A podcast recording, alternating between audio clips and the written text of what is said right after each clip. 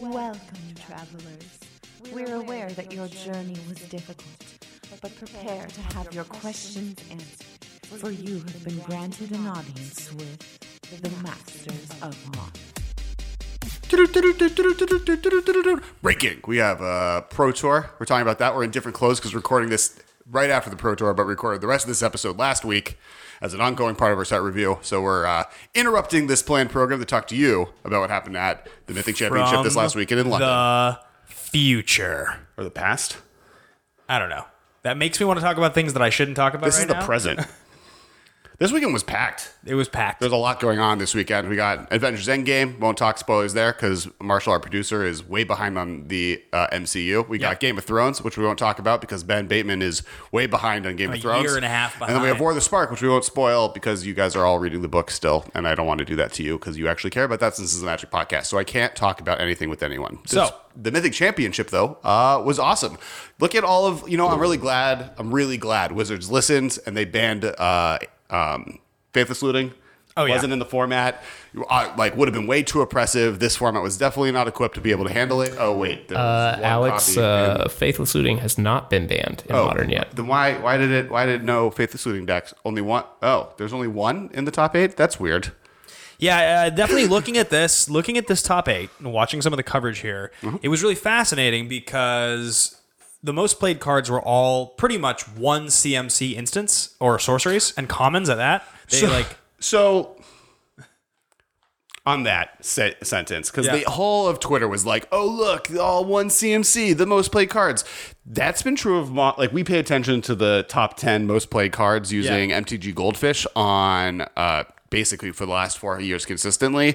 The no the top seven most played cards in Modern have been one drop.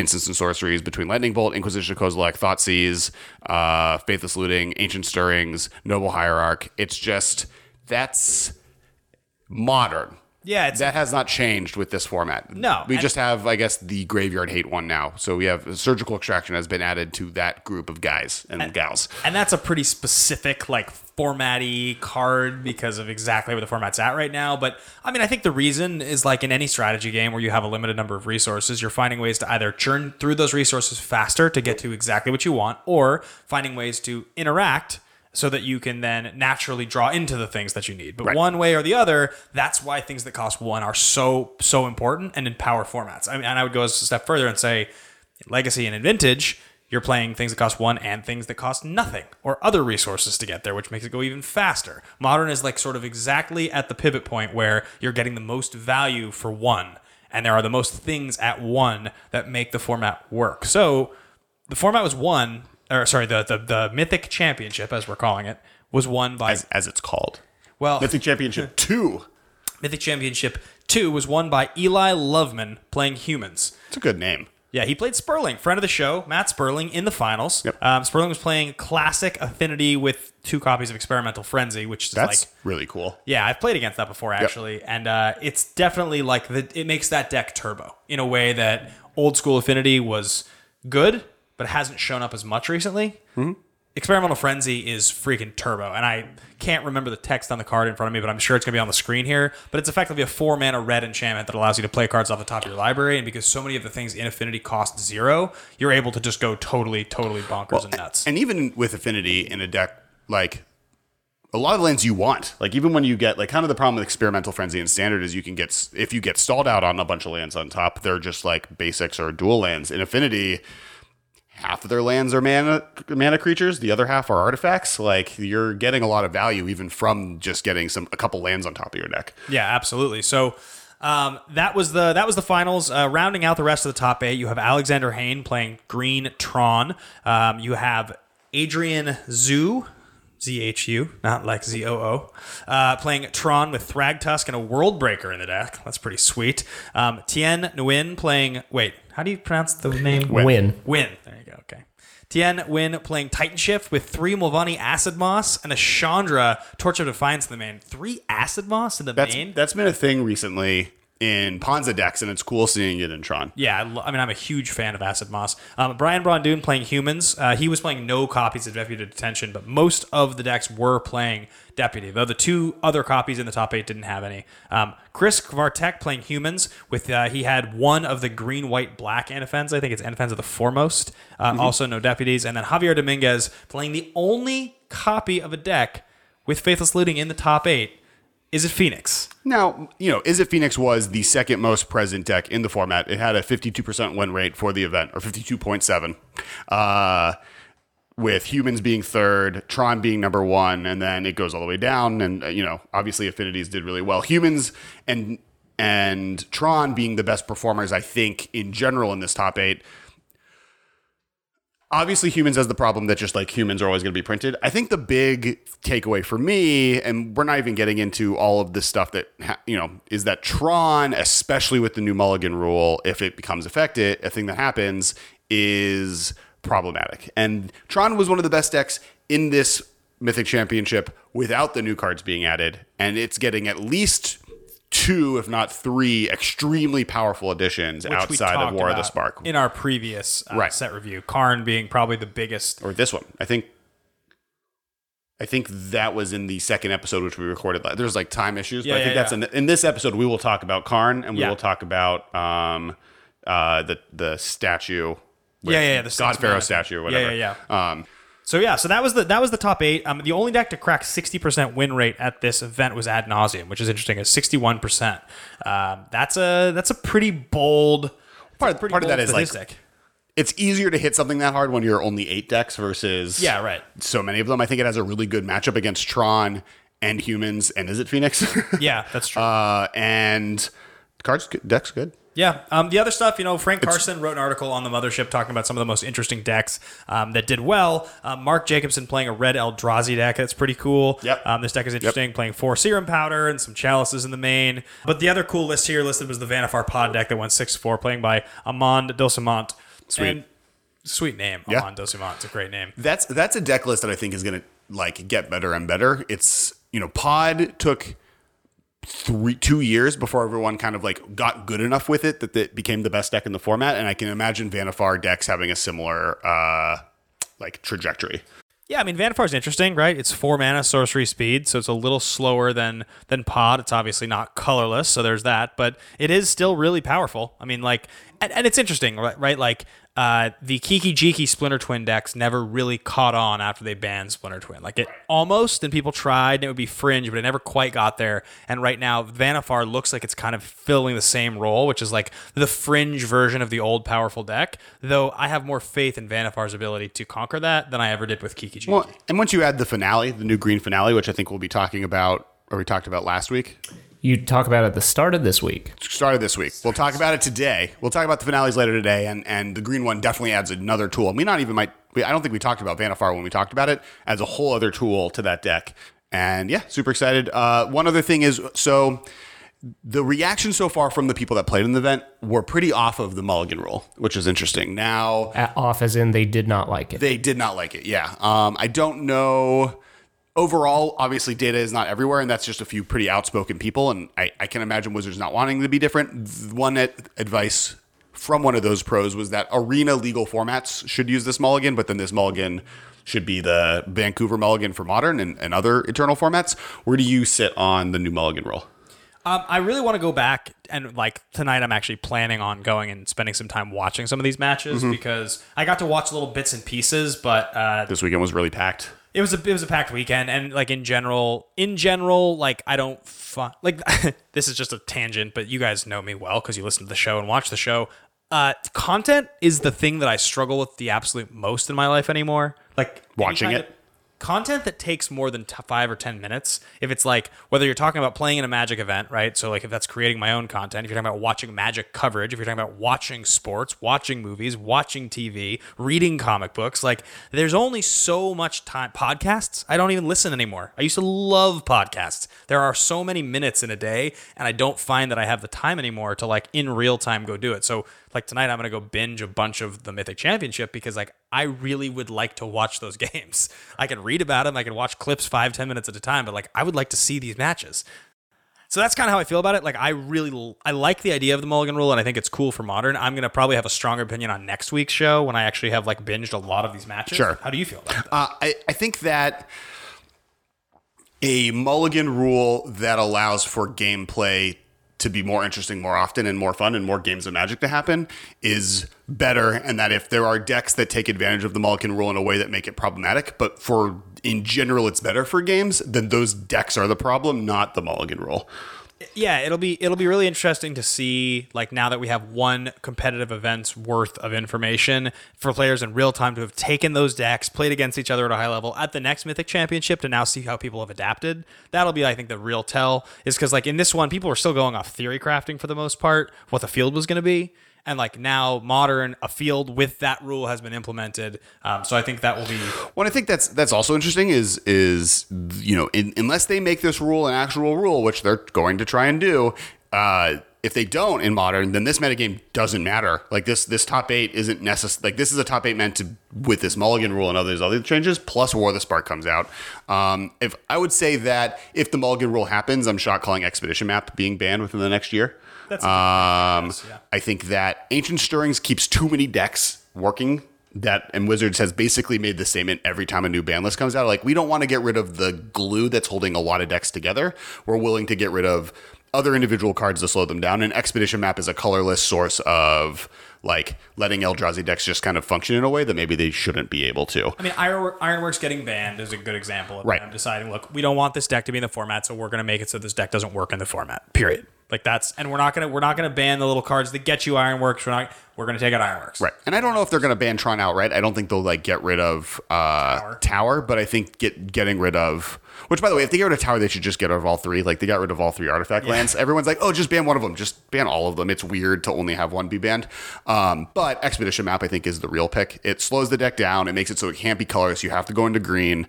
I think it just is a better option and it allow makes it so that you can't have turn three Tron without naturally drawing it. Right now, you can get yourself there, um, and with all the new cards from War of the Spark. The other statement I want to make about the Pro Tour or Mythic Championship before we get into the uh, the actual episode is, and we get into our episodes from la- our outfits from last week, um, is um, I really disliked it being on the same day as the pre-release. I like. I think one of the things I was really unhappy about is a we didn't get to see any of the new cards that I'm now like I'm excited about trying to get War of the Spark cards into Modern, and we just got the most high profile type of tournament you can ever have, or second now because Mythic Invitationals exist, and none of those new cards were able to be played in it. On top of that, I already like ignoring the fact that there was also Game of Thrones and Avengers this weekend. On a pre-release weekend, I'm generally not available to pay attention to people live streaming a tournament. Yeah. I have to why I want to play in the event. That's why I want to go to a pre-release. And so like layering those two things together made it feel like I like this is the least I've watched a modern pro tour in the history of modern existing. Yeah, I found it to be pretty surprising. Like I def- I definitely went and spent my pre-release, you know, my hours, and was just sitting there thinking like, it's on in the other room. They're streaming it. I could be watching this right now, but I I want to play. If I don't do this, I'm not going to get to pre-release. Right. And I think me playing with cards at a pre-release is more valuable to me being a help you guys knowing how good cards or not good cards are going to be uh, than necessarily watching a pro tour that doesn't involve any of the new cards. Yeah. So speaking of which, and, and I just something to point out. You mentioned this really briefly, but um, I actually didn't realize and was confused because of Wizards' major, major push to make Magic an esport that the only million dollar tournaments are the invitationals. That the Mythic Championships are actually just Pro Tour still. No, they're uh, they're two hundred fifty thousand dollar tournaments. I thought. Well, the first place winner at a Pro Tour got 50k, and the first place winner at this event got 50k. I know that. So it's, I believe it's the same, unless it goes. Maybe it goes deeper. Maybe they extended the money down further. Maybe, or maybe there's more. There might be. Is there more Mythic Championships this year? We'll figure that out. We'll have a conversation. more. I believe so. I think there's supposed to be one a quarter. Okay. Yeah. So I Well, was, that's that's how many there used to be. I was just surprised. It was all. I just I thought that it would, they were all invitationals, and it's still exciting. There's an invitational, but I still think the idea that you would win a, a tournament now with the way Magic has built itself and win 50 grand is awesome, but it's a, a little bit deflating. I think in, in terms of esports. Right. And there's a lot of layers. Like I'm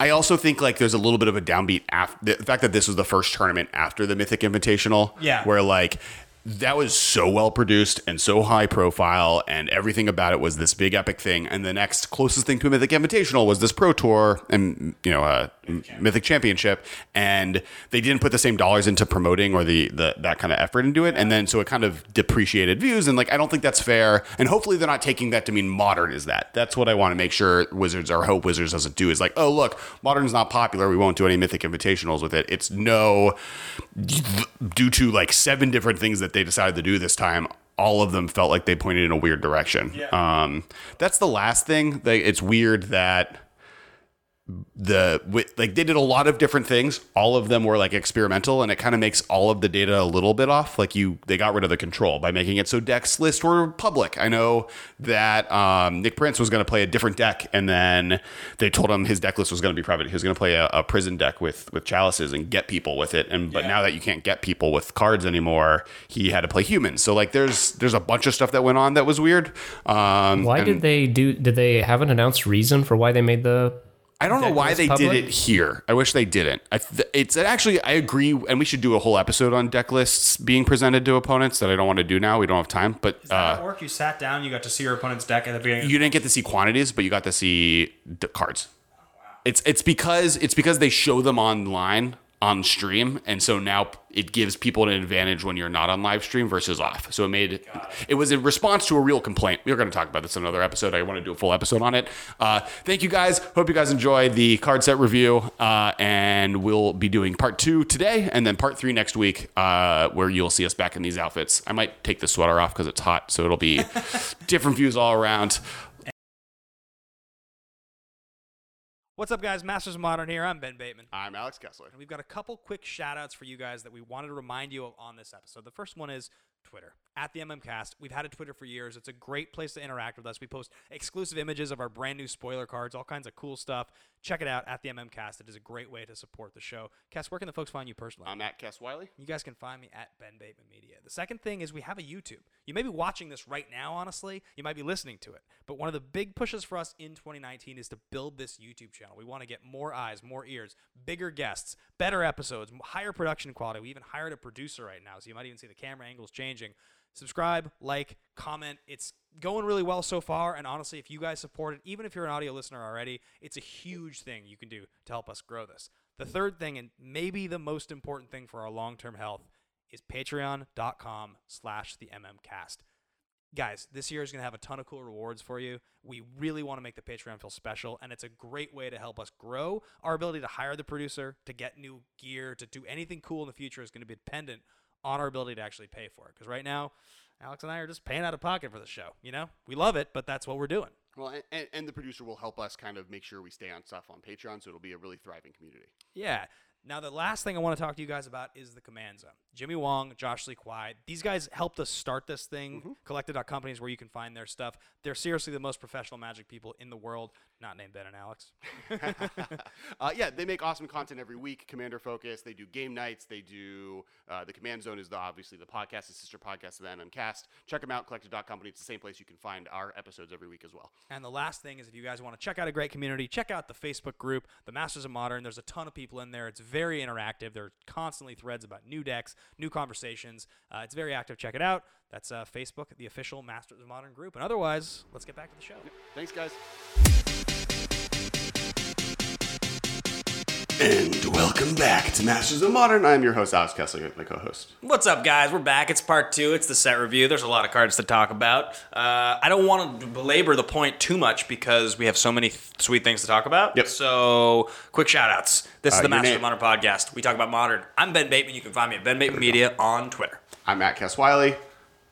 You can find him at Kess Wylie on Twitter. Everywhere, just At- everywhere. At the MMCast also is our Twitter. This is a YouTube. You're probably watching or listening. Please like, subscribe, comment. We're not just saying that, guys. Honestly, you doing it is the thing that helps this channel, this podcast stay alive. It means the world. Check out the Command Zone. Jimmy and Josh do great content as well as game nights. An amazing, amazing show. We started our show with those guys. I mean, shortly thereafter, but uh, First, first Masters of Modern episode you could say was on their podcast talking about uh modern and Hell of a- yeah. the Commander. Okay, I wasn't Yeah. on that episode. No, you weren't. Or around for that. No, Um, so we're doing part two of the set review today of War of the Spark. There's a billion cards to talk about. Um, so we are recording this Part two of this is being recorded before the Mythic Championship, so we don't have that information yet. I imagine part three probably will be after, right? Uh, I'm gonna shot call and say that Amulet Titan won. You're such a. okay. if I'm hey, if I'm right, this looks great. Stay tuned to the end of the episode. We are going to be announcing the Gaggle of Gideon's winner from our contest from our preview card a few weeks ago. Uh, the the person that we have pulled uh, from all of the many entries will be announced at the end of the episode. Um, should we just get straight into the episode? Yep. Anything else Yeah. We're, we're starting with the finale. We're starting with the finale. Yeah. Sick. Yep. This Uh, card might be the best card in the whole set. I think it is the best card in the whole set. Uh, we'll see. Two mana is more than one mana. We'll find out. Uh, finale of Devastation. X green green sorcery mythic rare. Search your library and or graveyard for a creature card with converted mana cost X or less and put it onto the battlefield. If you search your library this way, shuffle it. If X is 10 or more, creatures you control get plus X plus X and gain haste until end of turn.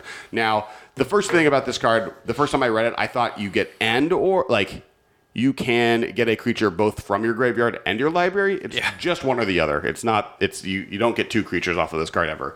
Um, well, Yeah. it's you're not other, finding yeah. more than one creature card with this card. Uh, and obviously, this is harking back to Green Sun Zenith. You, it's one extra green. So I, I think one of the things that made Green Sun Zenith too good was the fact that it was a Llanowar elf that became a best tutor in the format. You mean because for one green you can get the card Dryad Arbor, which is a zero mana creature because it's also a land. Um, Yep. So you for one green you could put a Llanowar Elf into play, and that was people haven't seen that in modern in a very long time. But when you say a Llanowar Elf, that's what you mean.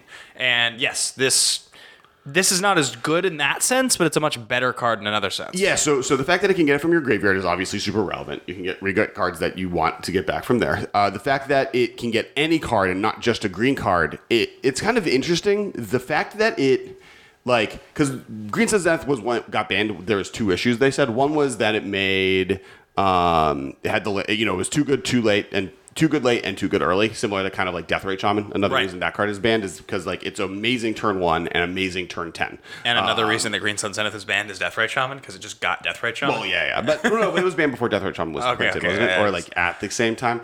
Uh, that was not the, the other thing that they said was that it homogenized green decks because it could only find green creatures. It made it so those decks were like almost every green deck had to just play with the same ten cards, and because this can play with get any creature.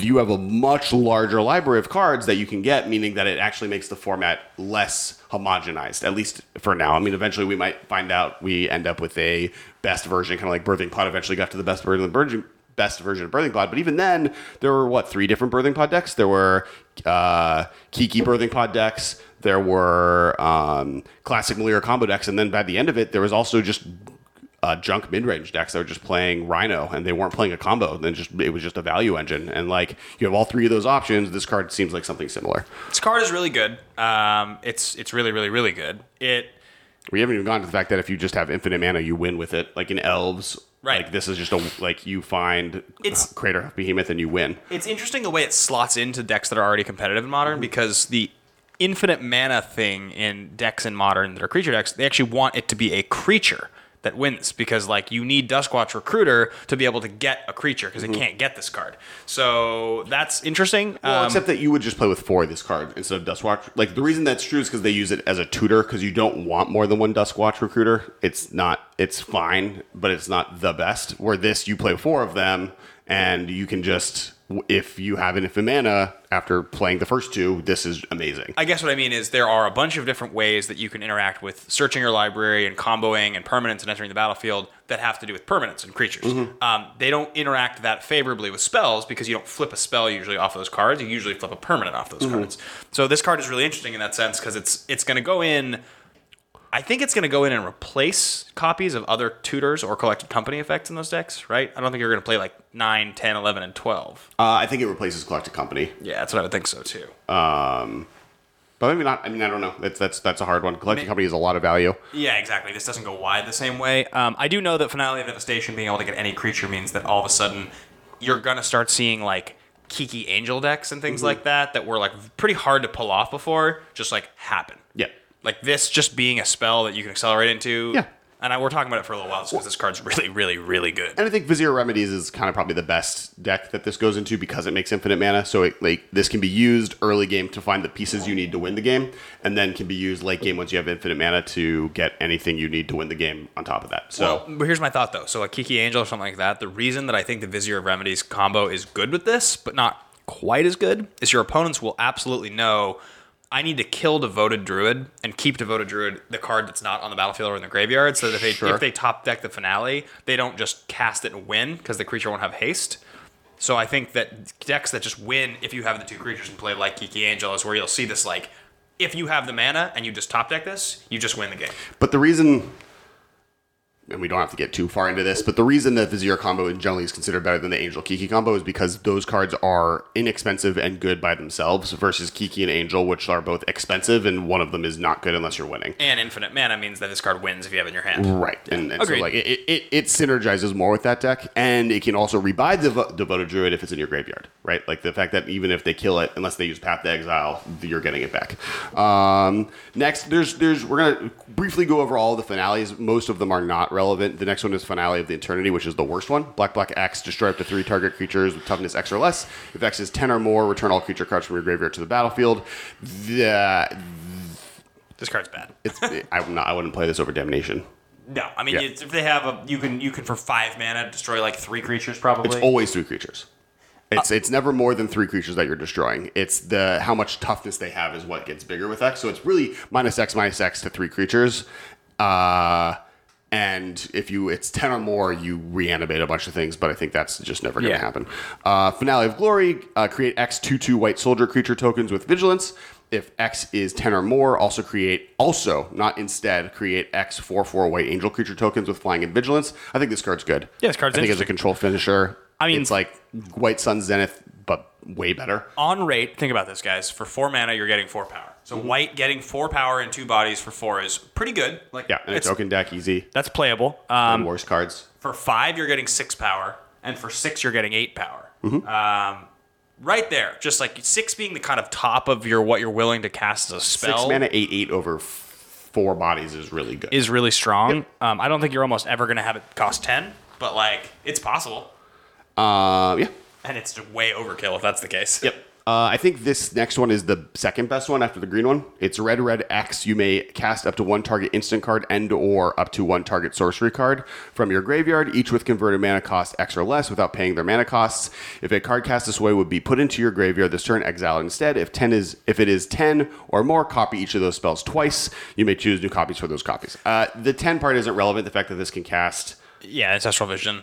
I mean, well, no, I mean it's Living End. Like Living End no longer needs to play Cascade spells. It already was kind of there, but this is almost better than As Foretold with Electro Dominance, and this you just have you can play mono red Living End decks. yeah, between this, the other card we talked about, the 1 3 with Trample, Electro Dominance, they're definitely leaning into this red being able to cast from the graveyard without its casting cost Yep. effect, um, which is interesting, and it should mean that those, like, if Ancestral Visions hasn't already spiked, I feel like it's going to spike. The problem with Ancestral Visions is that this isn't that much better than this is better than Electro Dominance. With Electro Dominance, issue is that's just not better than Cathartic Reunion because you have to discard two cards, Ancestral Visions, and that to draw three cards, right? So this Yeah. is better because it's in your graveyard already. So it's for and and you can get a second card, so you can get Ancestral Visions and Lightning Bolt, for instance, because then you can get a Sorcery Instant for three mana, which is a huge rate, which is Yeah. definitely good.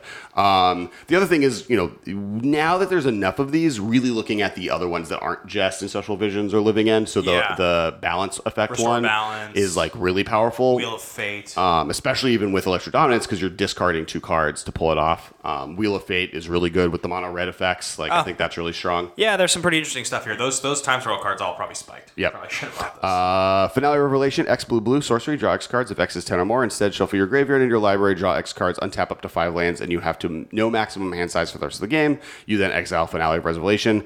Uh, draw X cards for ten X. I mean, I don't know if I play this over Sphinx's Rev. It's, not, like it's not an instant. It's one of its biggest downfall, Yeah, it's close. It's not there though. The fact that you untap your lands though is relevant, but you have to be over ten mana. You- Right. Um, all right. Next cards. Those are the finales. We're going quick, guys, because we spent slightly too long. We'll, we'll spend time on the stuff that matters. Yeah. Just like this card matters. Uh, Flux Channeler, two and a blue, two two. Whenever you cast a non-creature spell, proliferate. Yeah, so this this was the specifically the card that our producer Marshall James was talking about. This is one that I mentioned with Pentad Prism. Um, so with the Pentad, Prism, you go infinite. Or Well- you- you- every instant or sorcery, you every non Creature spell. you cast that's one mana or less. yes. Uh, so you, either net neutrals or goes up in mana. so you play a Pentad Prism on two. On three, you play this card, untap, and at that point, every one, every every sleight of hand and Serum Visions and Faithless Looting in your deck um, proliferates that mana back onto the Pentad Prism, and you have as long as you Mm-hmm. I think keep. you play both of these cards in a Jeskai Ascendancy deck too. yeah, I think so too. because like they them together with Jeskai Ascendancy basically means that you win twice most as fast. Ways. Yeah, and like yeah, yeah, yeah, for sure. I mean, there's yeah, yeah, like it's, it's really really good. That card's that card that this is one of the best cards in the whole set. It's Mm-hmm. it's super interesting. It opens up a lot of different combos. gonna say that a lot. it's a really good set. Yep. Um, and just like non-creature spell, that this means that if you cast a planeswalker, it proliferates your other planeswalkers on cast. Like this card is really really it does a lot, and like the fact that you can just like cast a bunch of zero mana artifacts off of it, just like you can go off with other things. I think it's really powerful. It's a human and a wizard. Like, yep. Well, like, the wizard hasn't been relevant yet, but the human side definitely is. I just mean wizard is a relevant creature type, like long long term. Long term, for sure. Yeah. All right, it's time. Gideon Blackblade. Gideon Blackblade. Uh, the hero we all deserved. White, white, colorless, legendary creature Gideon, legendary planeswalker Gideon. As long as it's your turn, Gideon the Blackblade is a 4 4 human soldier creature with indestructible that's still a planeswalker. Prevent all damage that would be dealt to Gideon on your turn. So at a base level, Gideon just gets a free zero of every other one of his cards ever printed. Like Gideon every is a- Gideon has had this ability. He has a four. He's a three mana four four human soldier that's indestructible. Prevent all damage that would be dealt to Gideon when it's your turn. That's just what he is without his other abilities. Right. And then you can plus one to up to one other target creature you control gains your choice of vigilance, lifelink, or indestructible. Um, so Until it end makes of turn, yeah. until end of turn, and the end or minus six exile target non-land permanent. Now I think that's probably the weakest effect. The fact that like Gideon is a do is, is just going to be a creature on your turn, but then like the other abilities it has are relatively medium, makes it worse. I thought when I first read it that its plus could target him. Yeah, right, right. Um, and then I was like, okay. well, okay. So what's really fascinating about this card is like just right base level, as I mentioned, right? Four four indestructible for three. That's great. Now the plus is probably relevant, but it's because it's up to one. You still are able to plus him without having a target, so he can just plus, and you're still getting a good creature. He's just a creature, Right. He's And- giving a creature their vigilance or lifelink or indestructible. All three of which are super relevant because either one, it makes it so you're protected. Two, you gain life, which we've talked about a few times that it's underrated. And three, just giving your creature indestructible is obviously good. there's no condition that makes you sad to have this card in play, and Right. the and the opportunity cost is so low because he costs three. The minus six starts to become relevant because it's not like he's a one-one. If you minus six him down to one loyalty, he's still mm-hmm. a four-four, mm-hmm. which means you just sit. This guy sits in play for a few turns. Probably you're attacking, maybe you're not. Maybe it's board stalled. You plus a few times. Now you've got to vindicate if you want it, and a four-four. You're able to vindicate their permanent, but also attack the same turn. That's pretty good. Yeah, yeah, I agree. Now it's time to be sad because Gideon has sacrificed himself. One white instant, choose a creature or planeswalker you control. All damage that would be dealt to you, all damage that would be dealt this turn to you and a permanent you control is dealt to the chosen permanent instead. Uh, for instant one white. So this is just like relatively okay. The thing that's really interesting to me is that in Boros Reckoner type decks, like we talked about before, you this end any damage spell over 10 and having two creatures in play wins the game, like any of the red board wipes that are all like relatively playable on their own. Um, so like Oh, right, because it goes infinite, right? because well, no, just all the damage. As long as you have more, as long as there is ten damage being dealt to creatures you control and or you on a turn. So any of the, if you have five creatures in play, this and a Boros Reckoner, and you can target Borger, Boros Reckoner with this, all the damage is dealt to Boros Reckoner, which then redirects it to a player. So you just need to get to ten damage or tw- you know twenty damage total to creatures you control, and there's tons of ways to do that. Just having two creatures and one of the spells that does 13 damage to every creature, for instance, does it by You need a few spells though. You need like a reckoner, this, and damage thing. Like you need a blasphemous But act. Two of those things are just already playable with each other. Right? Like the a blasphemous act in Boros Reckoner deck is not a thing that hasn't been seen before in modern. Right, right, right. So this just slides into that deck as another piece. That's fair. Um, and the last thing before we announce our winner of the G- Gaggle of Gideon's contest is Gideon's Triumphs, our preview card. We, you spent an entire episode talking about it. I don't think we need to go too deep Yeah, into we it, but did we a- will announce the winner. Picked So- out ahead of time. So just so you guys know, in case you're listening to this but you didn't listen to that episode, the deal was that we were going to pick one listener of the show. Uh, you got multiple entries if you commented, if you subscribed, if you left an iTunes review, um, and we were going to pick somebody and give away one of each Gideon up to Gideon Blackblade because it wasn't out yet. We didn't know what it was, but all the other Gideons. Right. We, Um, we didn't want to put ourselves into a position where it was a hundred dollar card. But yeah, Sorry, so there's world. like five or six other Gideons, and so this lucky winner is going to get one copy of each Gideon shipped to you. yep. And that person is Tass of Frass. Tassafras. Uh, he commented on the YouTube channel. He said, "I've actually used Gideon Champion of Justice because I would feel like it would be so cool if you won a game by using the insanely high casting ability." Champion of Justice is the one that I is terrible. Yeah, yeah it's the four mana one. We that- spent the whole episode talking about how bad it is. yeah, yeah. I, I would be very excited. Hopefully, he wins with the one we give him. Oh, good lord, am I excited about that? I spent the majority of that episode with Michael talking about that. Yep. Um, that th- th- I love it. So congratulations, Tassifras. Uh, we're going to comment on your comment on the YouTube, but also if you could message us either on Facebook or Twitter that we can get in contact with you, find us so we can help find you and get your address and send you all these sweet gifts. Yep. All right. On to the next card, Gleaming Overseer, blue, black, one, zombie wizard. When it enters the battlefield amass one, so it's a uh, 1 4 that creates a 1 1 army token. Uh, zombie tokens you control have hexproof and menace. Really good.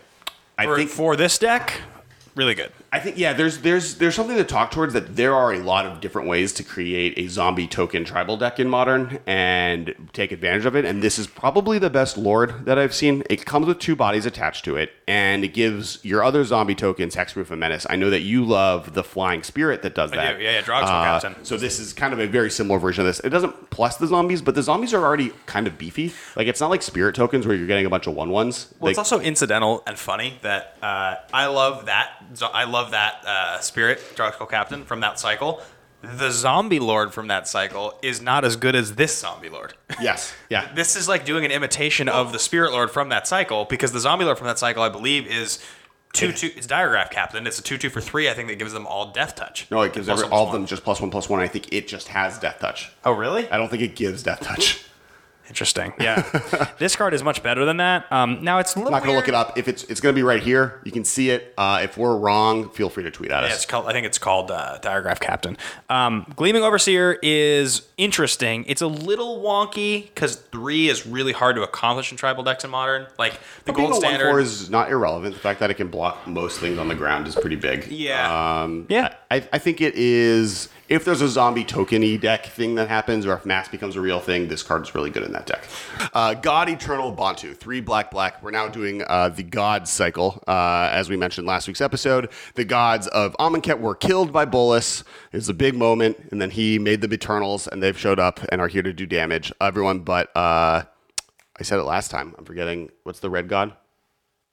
Hazoret uh, died and is here. There's a new red god. We'll talk about that in a second. Three black black legendary creature zombie god god eternal Bontu five six uh, menace. When god eternal Bontu enters the battlefield, sacrifice any number of other permanents, then draw that many cards. When it dies or is put into the exile from the battlefield, you may put it into your owner's library, third from the top. So okay, a five six menace for five is fine. Um, it's not modern playable. The second ability is what this card is interesting for. The first ability. There- yeah. Oh, oh, oh, oh. Menace being the menace first being one. the first. Sure. Second ability, when God Eternal Bontu enters the battlefield, sacrifice any number of other permanents, then draw that many cards. Okay, so let's think about that for a second. Um, there are cards that return sacrificed or gone to the graveyard that turn permanents, like Faith's Reward is legal. You can play that. So that's interesting, is kind of a way to get lots of value and do crazy, weird things. Um, there are. I mean, there are just lots of things that you sacrifice for value. Like, Yeah, I, I'm more on the aristocrats train of just like this being the top end. You play one of this in your aristocrats deck. You're playing other cheaper versions of those effects, but when you play this, you either just like outright win the game because you have like four blood artists in play and you sacrifice them and they do eight damage to them and you draw four cards, like, or or no, it's what's four times four times four, right? It's four times four, it's sixteen damage. Yep. Um, and then you have a five six Venice, meant like a, a guy that is able to pretty much dodge most removal in the format and do a lot of damage. Um, or just like you get like yeah, you have like spirit tokens or like other things like lingering souls in this gets you four cards and you get a five six menace. And you could just sacrifice lands. You can play this sacrifice all your lands and draw five cards. Next is God Eternal Kefnet 2 blue blue zombie god legendary creature flying 4 5. You may reveal the first card you draw each turn as you draw it. Whenever you reveal an instant or sorcery card this way, copy that card and you may cast the copy. The copy has costs 2 less to cast. This card is really good. Um, A 4 5 flying for 4 5 at one point in Magic history would have been the best creature ever printed. We're, Yeah. we're much past that, but it's already a very, very strong rate. Uh, you add the fact, like, you add the fact that now it kind of draws you a card every time you get an instant or sorcery and then miracles that card. Uh, Yeah. uh, is very powerful. Then add the fact that it also like if they try killing it, you're just going to get it back in three turns. Um, this card seems really good. this card is most aggressively costed, I think, of these guys because it is the only four drop. Well, it's also like the one that when you think about, like you said, just on rate, Mm-hmm. you're happy to draw this card. Like you're you're gonna probably like do some damage with this card if you just draw it. None of the other text even matters Mm-hmm. because it's a four or five flyer for four. If that's all you're getting, you're still pretty stoked, and the other ability is great. Yeah, and if you untap with it, you gain like either you untap it or you gain value. They try getting rid of it and you gain value. There's a lot of things that are going going well for you here. Yeah, it costs two less to cast. I mean, the one thing I was saying about this card is that I think I think that that second ability can be a little misleading, only because you may cast it if it costs two less. You may cast that is the relevant part. It costing two less means you have to play more expensive cards to really get the mana reduction value. Well, but- that's like not something you really want to do. Sure, but there are like like Wrath of God effects are already four mana that you can reduce the two that you're playing. You get um obviously you kill this, but it gets put back on top of your deck. I guess a, I guess three mana cryptic command is fine. Yep. Like, but like it doesn't. I guess in my mind, I'm like, okay, how can you take advantage of the second ability the most? And it's by playing things that have two colorless symbols in their casting cost. And in modern, it's like that doesn't really exist. if Fact or Fiction one gets, mana is, is fine. Like Fact or Fiction, well, not even Fact or Fiction. Like just gifts ungiven with this. gifts is great. If Fact or Fiction gets Uh, printed, burial rights with this is really good. Fact or Fiction getting printed into Modern Horizons, which is probably going to happen, uh, would be really good.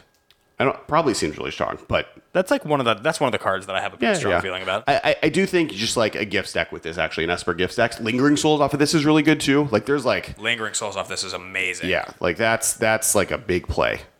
One mana Lingering Souls. You get one mana Lingering Souls, and you get to keep the original Lingering Souls, so you get six tokens off of that card for six mana. That now you're, I, so- just, I just sold you on the card. Yeah, so good. Uh, God Eternal Oketra, three white white legendary creature zombie card. It has double strike. It's a three six. Uh, whenever you cast a creature spell, create a four four black zombie warrior creature token with vigilance. Um, five is a lot. It does a lot. This card is very powerful. I can't imagine you losing with this in play and untapping.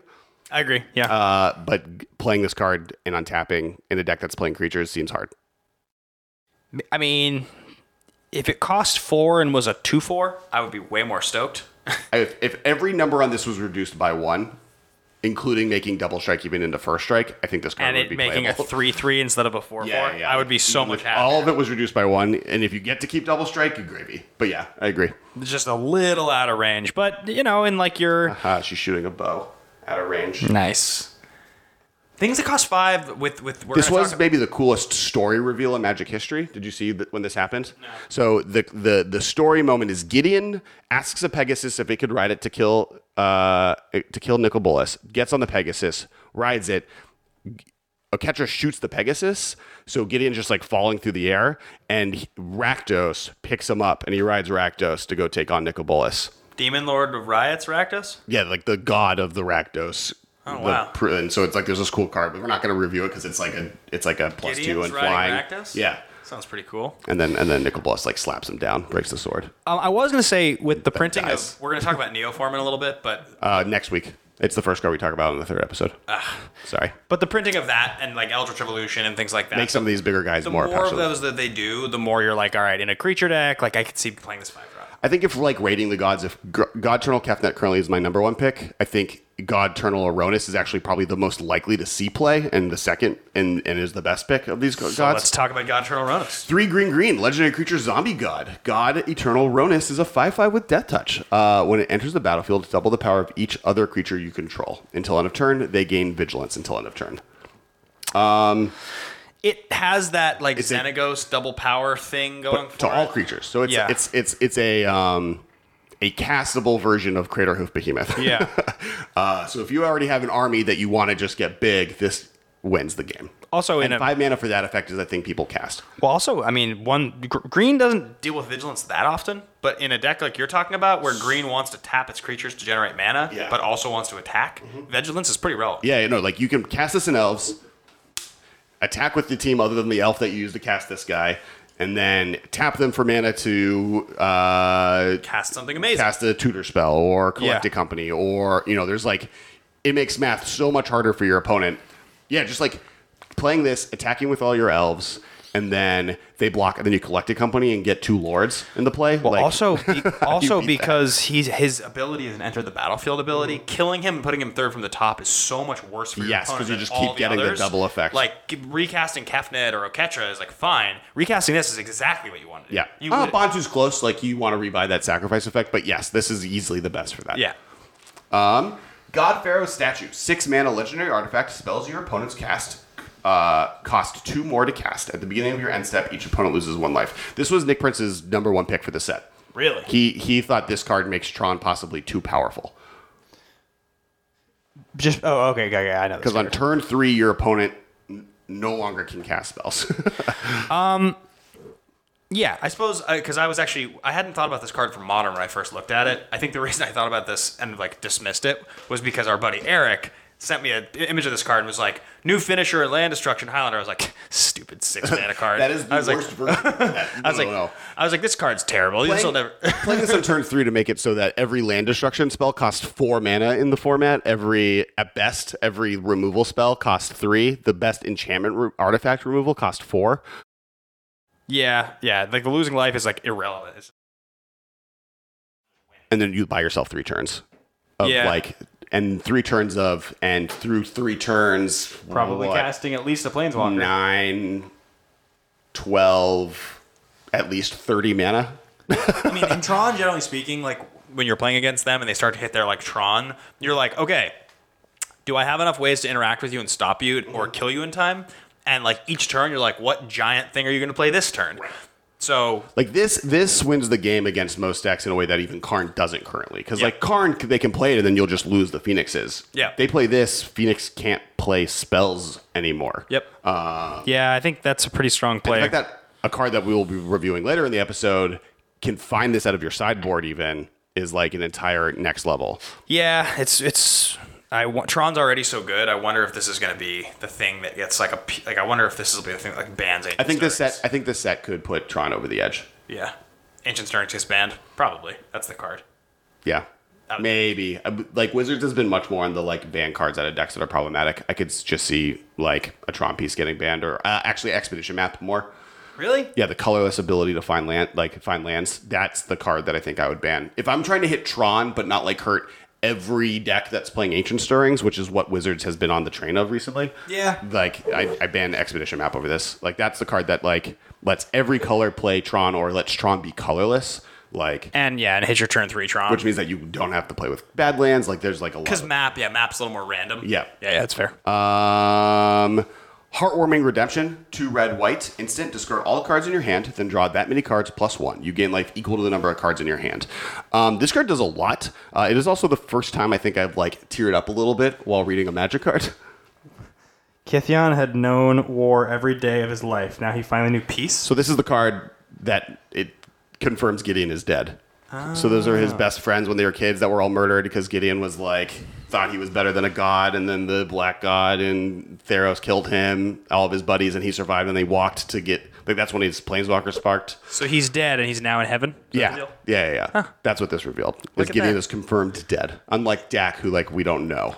I love you, but I want to make fun of you so much One for tier. being a nerd. But I'm not going to. I'm just going to Are you poke saying fun you at didn't? that. Cry, well, you're gonna cry tonight during whatever Marvel movie you're gonna No. watch? Tears everywhere, bawling. Probably. Probably. I've heard. I've heard that. Uh, this card, from a play perspective, is also just really powerful. Like instant speed, uh, you you windfall your hand, you discard your hands, you get you know you you net neutral. Normally, this type of effects you net down because it discard your card and draw how many cards you discarded, but you draw one extra one, which replaces the heartwarming redemption.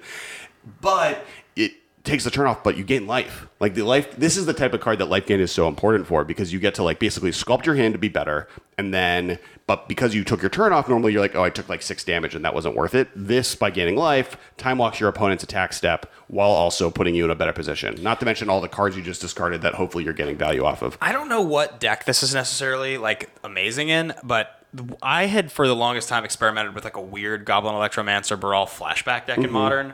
Uh, I do like the idea of playing like an Electromancer on turn two and then Right. end of turn on turn three, discarding all your flashback spells Yeah. for three, drawing the card, and like now your graveyard's just full of value. Or just like like oh, like casting this in dredge is insane. yeah, yeah, it's it's like here's all my dredgers and now I dredge all of them. yeah. like I think you might kill like you might be able to win just off of like a combo play with Lab Maniac or the new Jace, which we won't Yeah. talk about until in a second. Um, yeah, I think this card's really cool, and it's like out of the color pie normally. Like red white normally doesn't do this. Uh, Huatli the Sun's Heart, two green white, uh, legendary planeswalker Huatli. Each creature you control assigns combat damage equal to its toughness rather than its power. You gain life equal to the greatest toughness among creatures you control. Um, there's two things that make this interesting. One is that just like we now have a lot of different ways to make that toughness thing work. I think this is better than some of the other ones that are out there, just because gaining life is better than an enchantment that does nothing. Blue one now or something? There's a blue green one. They now made this a thing that they're willing Assault to print a lot. Formation, Doran, there's This. blue green one. And a blue green one, I think. Yeah. Yeah. Um, yeah. Cool. Moving on. Yeah. Uh, glad that this is an effect they're playing with more. It's really popular. Uh, one other thing, Huatli being on uh, Theros, or sorry, Huatli being on Ravnica has now given the Simic dinosaur creature type Right. because dinosaurs did not exist on Ravnica before this set. Now there are many dinosaurs on Ravnica for Huatli just being there. Can I just ask a noob question? Yeah. From the perspective of like story and all that, why is this like Time Spiral 2? What's the deal with the whole like they're going to every plane and doing things? Is like more of the spark? There's like All the planeswalkers from every 90% of planeswalkers ever printed are on Ravnica at the same time. so that's the deal. It's like it's it's pieces of all the different sets from the last 10 Because they're all from years. different places, so like they're all different. Yeah, they're all here. Con- for confirmation that I pay zero zero zero attention to story. So you don't know, like you you didn't even pay attention. Like this has been the biggest story moment in Magic's history. There's a set coming out called War of the Spark. I saw a trailer. It had some characters I recognized and a Linkin Park song. Got and it. I'm excited for the cards. okay, So, That's yeah. where I'm at. Yeah, yeah, yeah. So this is the biggest story event in Magic history. Got it. Okay.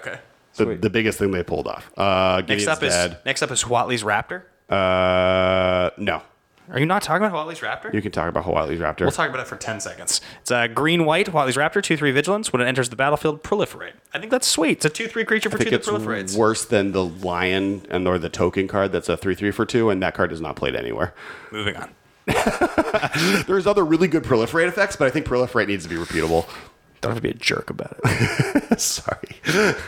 Dinosaurs, like we could get a dinosaur octopus crab next set that we go to Ravnica. That's what I'm hyped about. Let's talk about Ignite the Beacon. Uh, Ignite the Beacon is four and a white instant. Search your library up to two Planeswalker cards, reveal them, and put them into your hand. Then shuffle your library. Uh, it's an instant. That's the only reason this is relevant. I thought this was a sorcery, and then when I was doing this card selection, I realized it's an instant. Uh, getting a Gideon and a Teferi, or a Teferi and a Jace uh, at the end of your opponent's turn, and then untapping and being able to cast one of those cards. This card will be fine right up until the moment where they print a second planeswalker that costs three that combos with another three mana planeswalker to win the game. And then it'll be then it'll too be good. really good because then it'll be end of turn. I can just get my win condition and just win if I hit my sixth land drop. I, I, I think it's I think this is the best Wiz- Planeswalker tutor printed. I think this is much more of a commander card or even Highlander roulette card than it is necessarily modern, but I think it even has fringe modern playable factors. This is a Johnny calling all the Planeswalkers to Ravnica so that they show up, but then they get trapped by the Immortal Sun, which is what's on top of Hallowed Fountain Ah, Got it. The Immortal Sun. from Ixalan. Okay, sweet. That's what trapped all of them there. Cool. Remember when I talked about Angrath last episode? Yeah, yeah, yeah. Yeah, cool. Uh, next, the last god. Urgarg. I'm never going to say that name correctly. The Raze-Boar. Way easier to say. Three red, red, legendary creature, Boar God. Uh, trample when Urgarg, the Raze-Boar, attacks. You may put a creature card from your hand onto the battlefield, tapped and attacking. Return that creature to your hand at the beginning of the next end step. It's a 6 6. It has the God ability where it gets put on the three from the top. I think this card's playable. Yeah, I mean it's interesting because it's like okay, so it's a six six trample for five, which is fine on its own. You're like okay casting that and attacking, and obviously when you attack, if you have some combo card in your hand that's gonna like just crush like an Emrakul, awesome. But you still have to cast a five mana creature that doesn't have haste, so like It also does it with Primeval Titan. no, I mean like I, I, I, I totally understand like, but in the vein of in, in the vein of through the breach, it's just like. If I'm gonna spend five mana for something, You'd rather that Through the Breach. doesn't do anything, Sure. and I have to untap with it to do anything, I don't see this card ever seeing play. Okay. I think it's I think it's just a little weak. Okay. No, you think it'll see play? Every card that's ever been able to cheat Emrakul in play has been interesting to look at. This does that. What's the biggest thing that's going to exist in standard? Because this will, if there's something great in standard, probably. But uh, there's a few different targets, I'd imagine. I mean, in Highlander Roulette, I'm going to play the crap out of this card. yeah, it makes sense. Because uh, it can cheat Emrakul into play. Want more the breaches. Yeah. Uh, Interplanar Beacon. Whenever you cast a Planeswalker spell, you gain one life. Add a colorless by tapping it.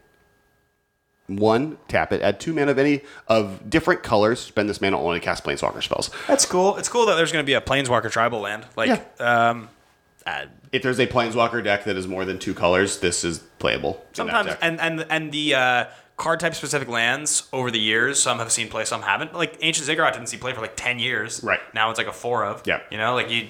Uh, one of these days. Uh, uh, Pillar of the Paruns or something is going to see play, or Primal Beyond, and like, this, is just in the will, same. People will play this card. It's never going to be exciting. It's going to do exactly what you expect it to do, but it's always going to just be like. What's cool about it and what's a little powerful in a Planeswalker deck is like Planeswalker cards are all inherently life gain cards because the best way to get rid of them is to attack them, which means that you're not being attacked, which means you're getting life off of this. This increases that effect because every Planeswalker you cast is also actually gaining you life. So it like is just kind of a double rubbins. The Rubbins. Mm-hmm. This is the interplanar beacon. This is what's calling everyone.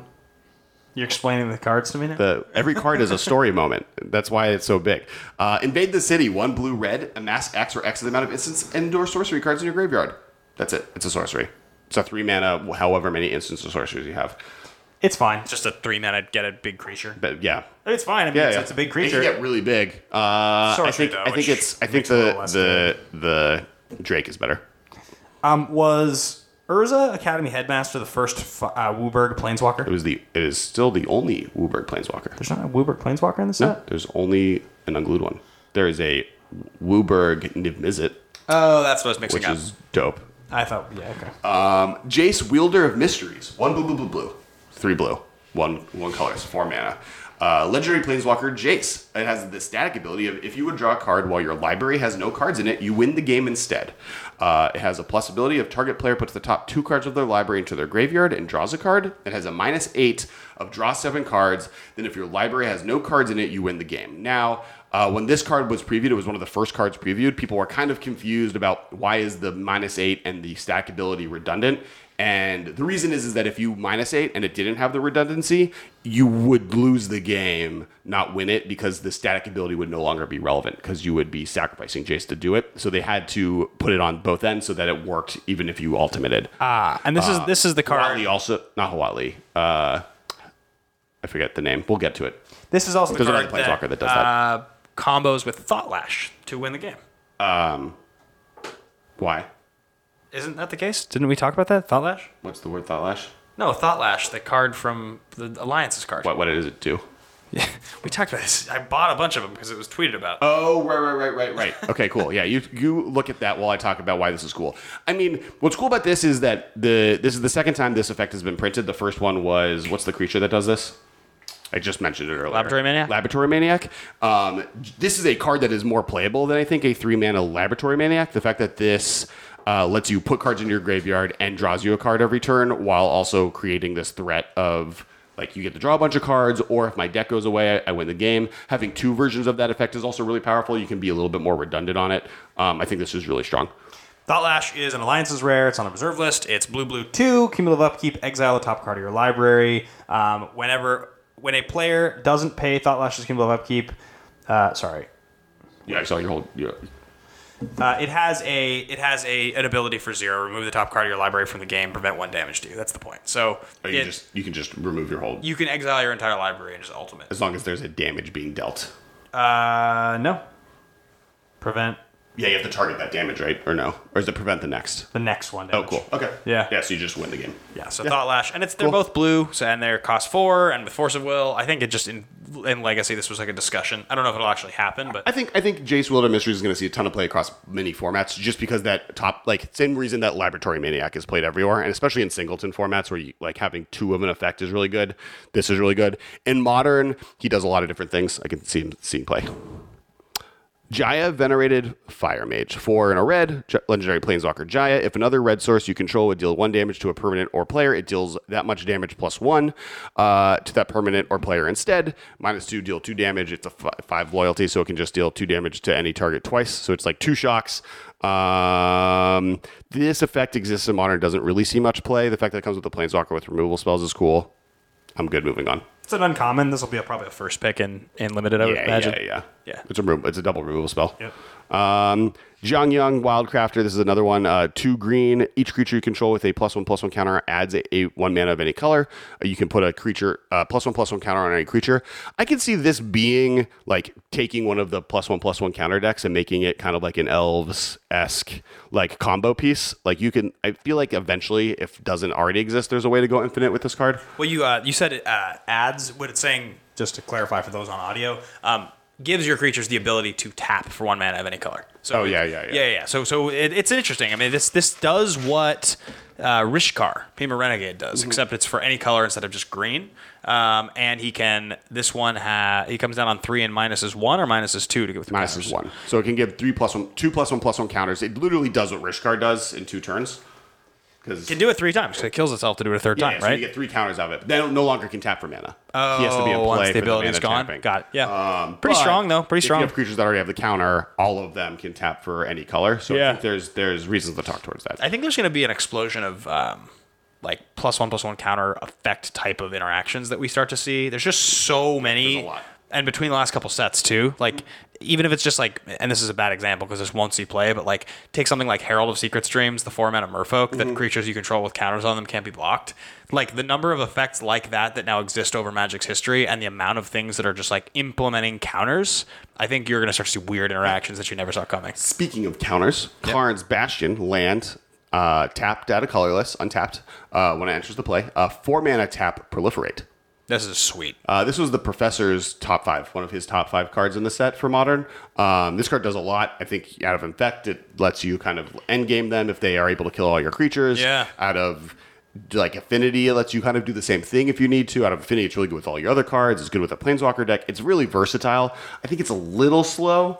Um, So like historically, um, when you look at like proliferate and how it's existed in the past, because anybody who's ever like loved proliferate has done the search, the keyword search, Mm-hmm. and one of the cards you always come across is um, the contagion clasp, Right. which is two mana artifact. When it enters the battlefield, put a minus one minus one counter on target creature, and then for four mana and tap, it proliferates. Mm-hmm. The fact that this doesn't have the minus one minus one, but is a land and just does the same exact thing, and it's an untapped land, is like proof of okay, we wanted to push proliferate. Like Right. that is that is the that is the definition right there.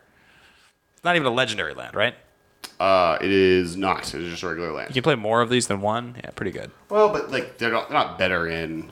No, no, I'm not saying you'd activate more than one. I'm saying you can play four in your main deck because Make sure you they're not guarantee legendary. Drawing it. They're not legendary. Yeah, yeah. Yeah, There's yeah, no cost to not to having it. Yeah, I agree with that. Yeah. Um. Next, and we've said this a few times, but this is one of the best cards in this set, uh, if not the best. Karn, the Great Creator, four mana for a five loyalty planeswalker, legendary planeswalker Karn.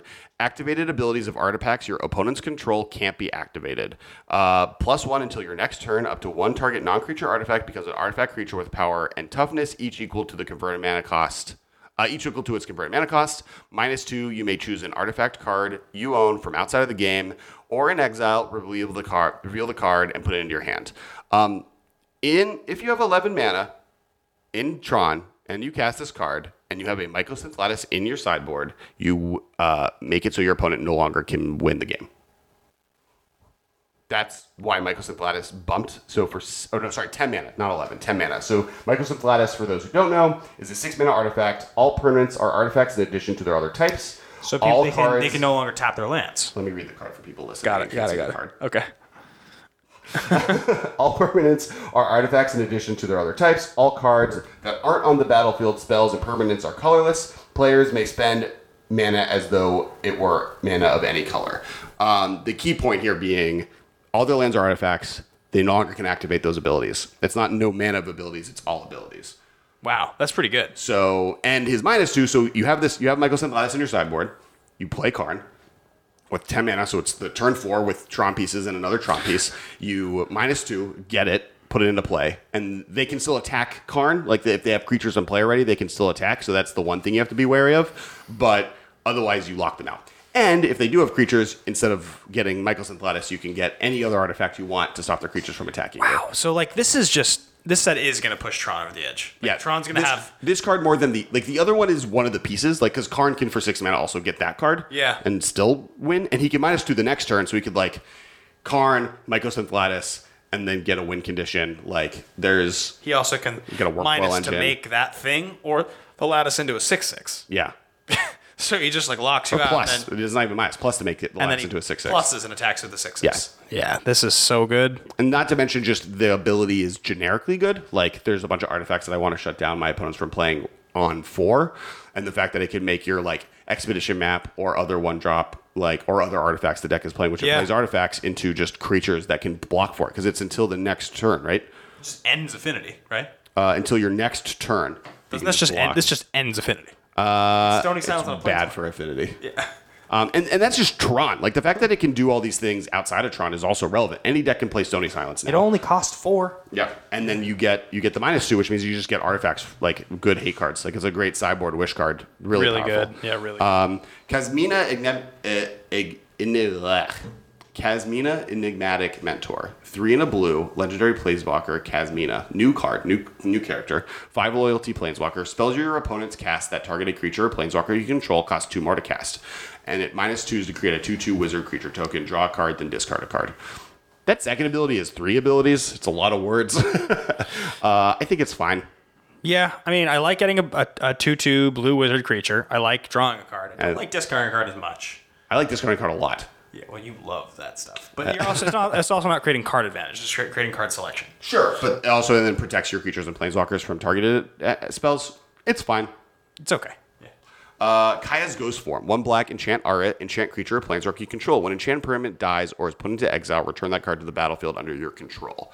Um, so one thing that this does give you the ability to do is ultimate or minus planeswalkers and then get them back immediately afterwards. So it gets you lets you rebuy planeswalkers or creatures. Uh, it's the first time that's been done. Um, I think this card is people were really excited about it when it came out. I think there's a few combos with it as well. Um, I think it's just low enough on the power level that it won't see play.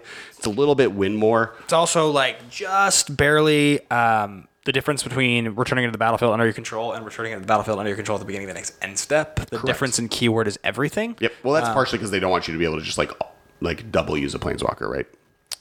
No, no, that's the the fact. Oh, it's under your control immediately. Yeah, yeah, yeah. I'm saying That's they do. deal. Yeah, yeah. Normally, this effect would be an end step effect. Right. Yeah. So that's it's particularly cool. the fact that you yeah now you get to rebuy the planeswalker. It's the opposite. They want you to be able to use your planeswalker twice. Exactly. Exactly. Um, now, Kaya Bane of the Dead, three black, white, black, white, black, white hybrid cards. So it's six mana total. Uh, legendary Planeswalker Kaya, seven loyalty. Your opponents and permanents your opponent's control with hexproof can't beat the target. Can't beat the target of spells and abilities your control as though they didn't have hexproof. So it deletes hexproof.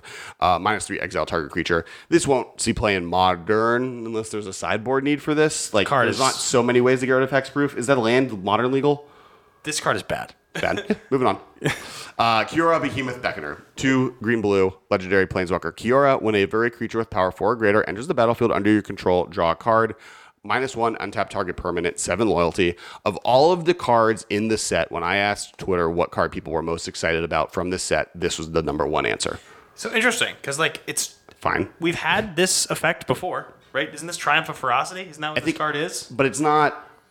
Of Ferocity was an enchantment that came into play and did nothing. This like like it protects itself kinda because you can use the birds of paradise. You use the play it. Like people, I think are excited about it in mono green decks Yeah. too because the mean, it's- untapping ability in mono green. It's fine. I, I think like I like that it's blue green. And, Technically, a two mana walker. yeah, yeah, that's true. Uh, it's it's interesting. I I mean, the same way that Teferi is a three mana walker because it untaps the lands. it has high loyalty, which Mm-hmm. is good. Like the fact that it comes down early and you don't have to necessarily protect it because they probably won't be able to kill it that fast. Right. Is pretty good. But Like playing this on turn two in a mono green stompy deck is I think what people are excited about because you get because every other card in the deck is a four or Right. greater power, so you're going to draw a lot of cards off of it.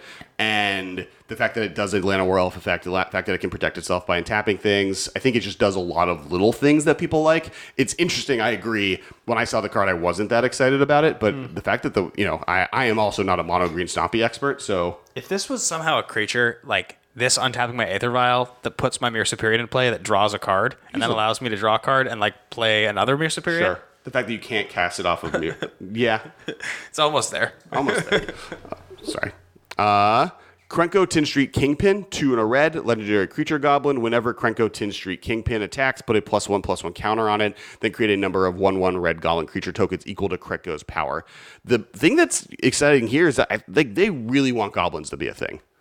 Yeah, I mean this card is good. I, I like this card. I like this card. He's he does things right away. I mean, his only his only issue is that he doesn't he doesn't attack. He doesn't have haste. Yeah, So if you he have haste, untap a little bit, but he's a two three that that gets. That's a two three that when he attacks gets two one one tokens. Yeah, like there's it's pushed. I mean, Yeah, I think and then every turn you get more tokens. Yeah. is Rabble Master still just definitely better. I don't know if it is. Like the fact that you don't have to attack with the tokens you get means that he doesn't he doesn't have the rabble master problem where like he gets capped out. The fact that he if you can make him bigger, like it's just power. So give him like the bone splitter thing you were talking about before. Yeah. Give any way to make him bigger, he gets much better. And the fact that the like rabble master gets one token a turn. He gets two tokens the first turn he attacks. Three tokens the second turn he attacks. Four turns the next token time he attacks. Him and the other guy with I was just thinking about the- example I used with mm-hmm. Become Immense. One Become Immense that pluses the creature then allows you to You get recast them. eight eight one with become immense. This makes eight one one tokens. No, no, no. Is is it with the other creature? Can't you attack? You become immense pre-combat. Yeah. You then attack, and it allows you to recast become immense. Yes, You double become I immense. think so. Right? Does what's becoming immense's converted mana cost? Seven. I think. Uh, no, it's six. I think it's six. It's six. So yeah, yeah. That's sick. So you could have both attack with this. That's like a thing. I mean, this seems worse because this costs three, and like you're not going to attack till turn four. The other thing is that most goblin lords give goblins haste. Uh, yes, Dreadhorde Arcanist, and he has trample, which is like Yeah, yeah. that's so nuts. That's really cool. That's so cool. And you like, already want to be casting a bunch of small spells to turn off to delve. faithless looting to Yeah. get your delve going. I don't think it's good with Krenko, but I, I think it's really good with That seems So he's, he's talking about uh, Dreadhorde Arcanist. We talked about it last week on the podcast. So go watch that episode. That's like means very that means very likely that on turn three you can thirteen them Mm-hmm. if you like set your deck up correctly. Yeah. You have to not exile the become immense. No, no, you that would never. to do it on turn three, you'd have on turn one mill two cards. You'd uh, Fetch land looting. fetch land, Faithless Looting, or fetch land the one mana get two cards blue. Thought scour. Thought Scour. Yep. So that puts one, two, Three, three, four. four cards in your graveyard. Turn two, you play him. Turn three, any fetch land in that time or anything, and become immense. You win. Yeah, Well, you do thirteen. that's a And lot. and in fact, if you have like a double strike spell, you just absolutely win. You win with. That's the thing you win with. Yeah, or Yeah. any pump spell. Yeah, or it's really something that gives him infect, like Uh, also, putting your opponent at 13 on turn three is generally gonna win you the game. especially for like playing bolts and stuff. Yeah, just like any, especially with this guy, you want to play bolts anyways. Yeah, I like this guy. makes a red green Maybe, stompy. maybe we should buy this guy. Uh, Liliana's Triumph, one in a black. Uh, each opponent sacrifices a creature. If you control a Liliana Planeswalker, each opponent also discards a card. This card's insane.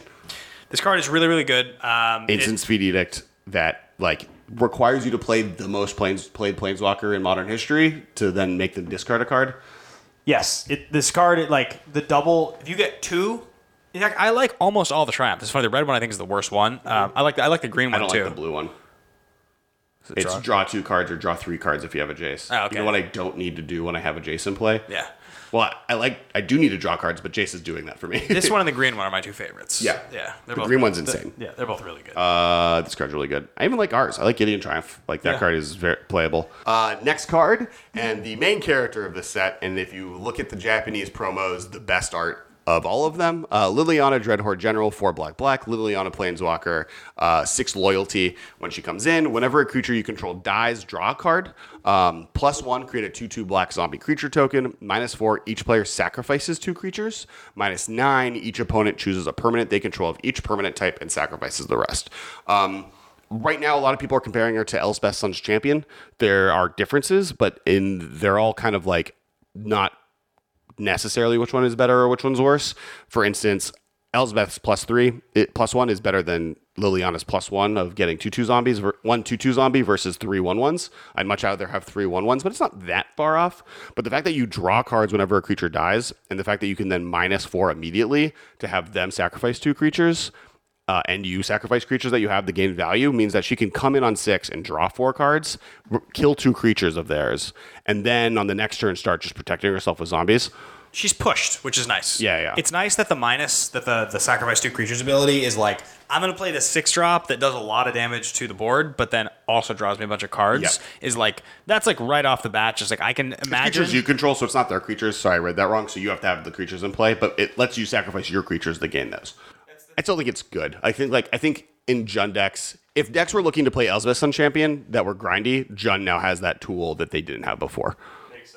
Uh, Living Twister. I'm so excited about this card. Red, red, green, creature elemental, one in a red. Dis- it's a 2 5, uh, which is super relevant. uh, one in a red, discard a land card. Living Twister deals two damage to any target. Maybe discard a land card, do two damage to any target is a pretty big list of favorite words to be on a magic card of mine. baby, baby, boy, like baby Borborygmos or something. Baby Borgamos, or I kind of wish this was just a legendary Borgamos at three mana. I understand why that wasn't going to be a thing they did, and it feels like it might have been for a while, and Yeah. they decided they weren't allowed to print a three mana Borgamos, or they like realized that he dies in the story or something. Interesting. Um, you one green, return a tapped land you control to its owner's hand. This card is. I mean, this card is really good. uh, two five for three. That does a lot of these like this is a type of deck that i think is on the verge of always being playable. And the more pieces we have towards that the closer it gets. Uh, and i love all of these pieces. It's a little expensive. Obviously i wish it was one mana to discard a land to do two damage. But the fact that you can play it on two five you can just do things in the late game you can just return a bunch of these lands you're not using to just throw at your opponent it seems really strong.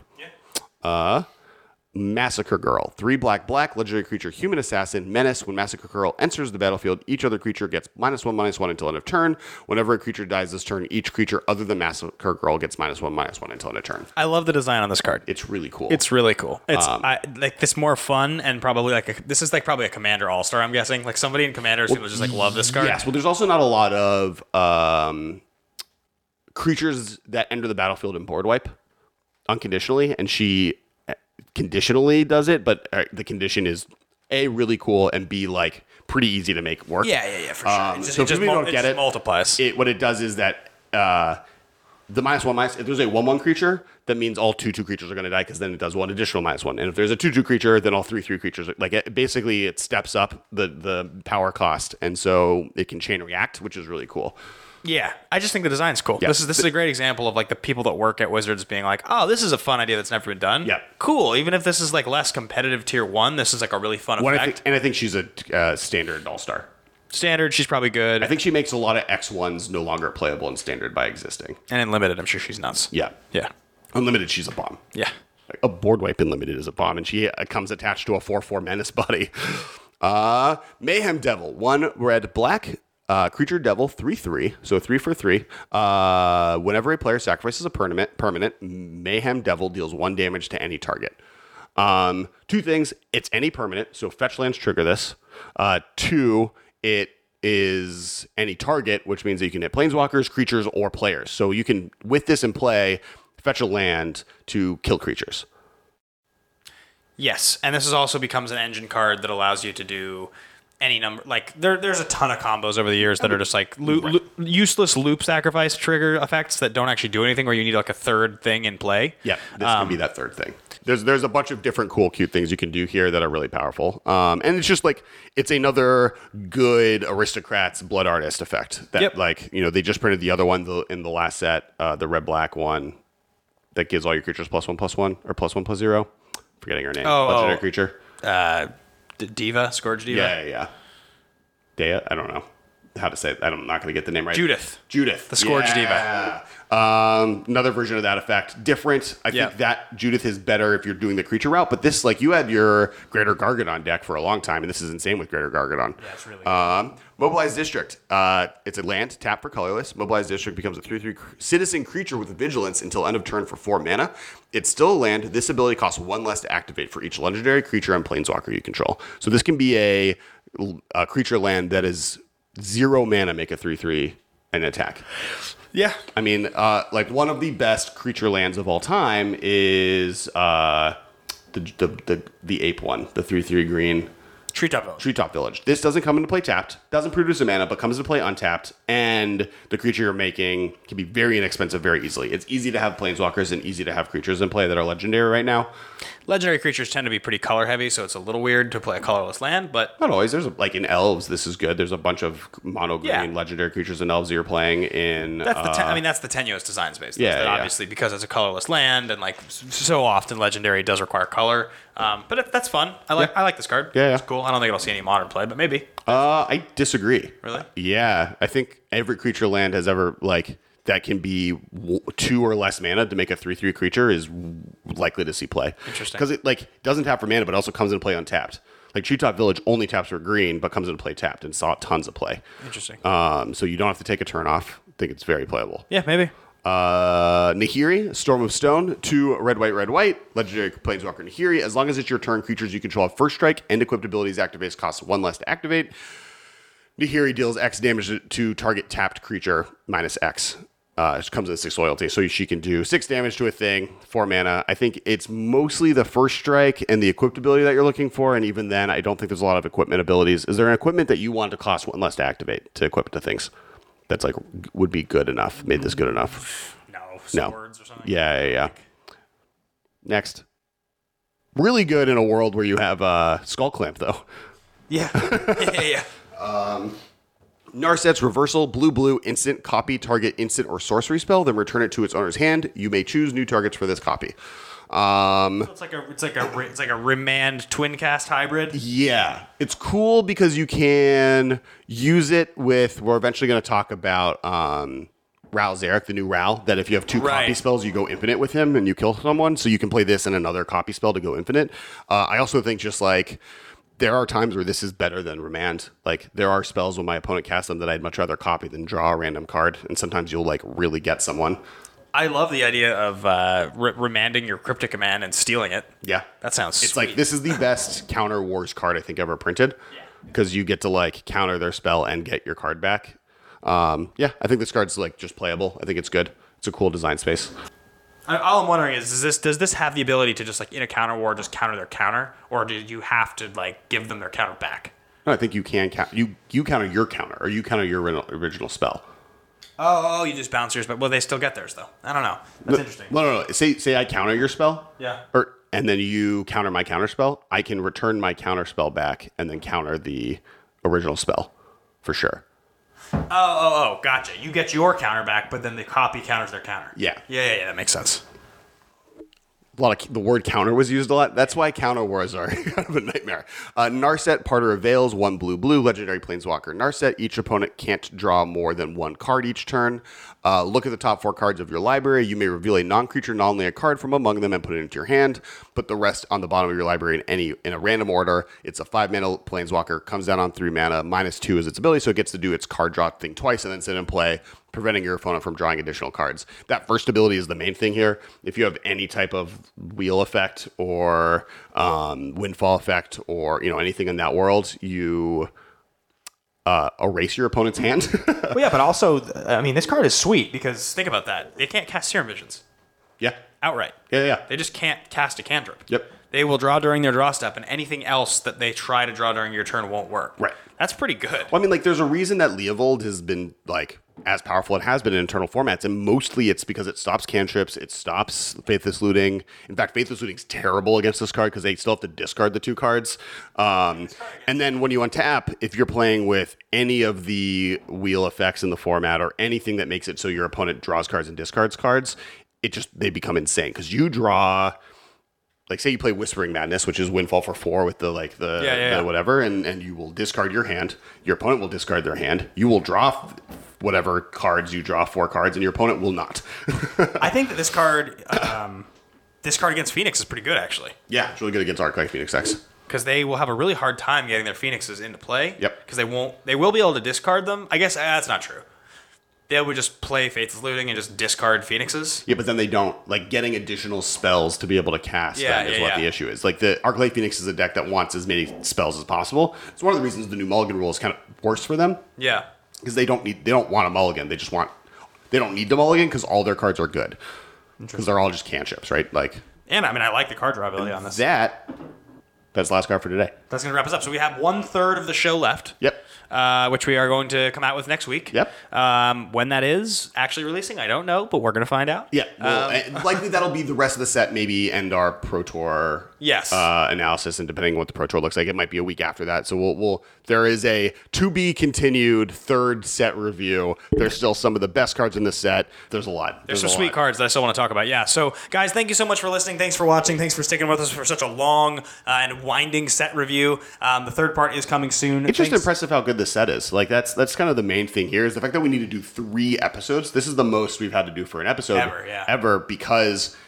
And this is back in the day when we used to review every card. Like, there's just so many good cards and talkable cards in this set. Yeah. We haven't gone to Ugin yet. We haven't gone into the fact that there's a uh, Armageddon combo now in Modern. Uh, there's a lot to talk about. My least favorite card, Tomik, Distinguished Advokist, the anti Oh yeah, that card's uh, we got Life from the Loam card. Uh, so much to talk about. See you guys next week on the episode. Uh, and thanks so much. And yeah, just last thing, because we didn't shout it out this episode, it means a lot. Please check out patreon.com slash the MMCast. It's, it's the way we finance the show. We pay for a producer, we buy new stuff. So please, guys, thank you so much, and go patreon.com slash the MMCast. And congratulations to Tass As- Tass Afras. Uh, you, you know, hope you enjoy all your Gideons. Yeah, gaggle of Gideons. We'll send those out to you. Be sure to get in touch with us so we know where to send them. Yep. Bye, guys. Bye. Thank you for your attention. See you later, alligator. This has been a production of Time Traveler Media, sending podcasts into the future.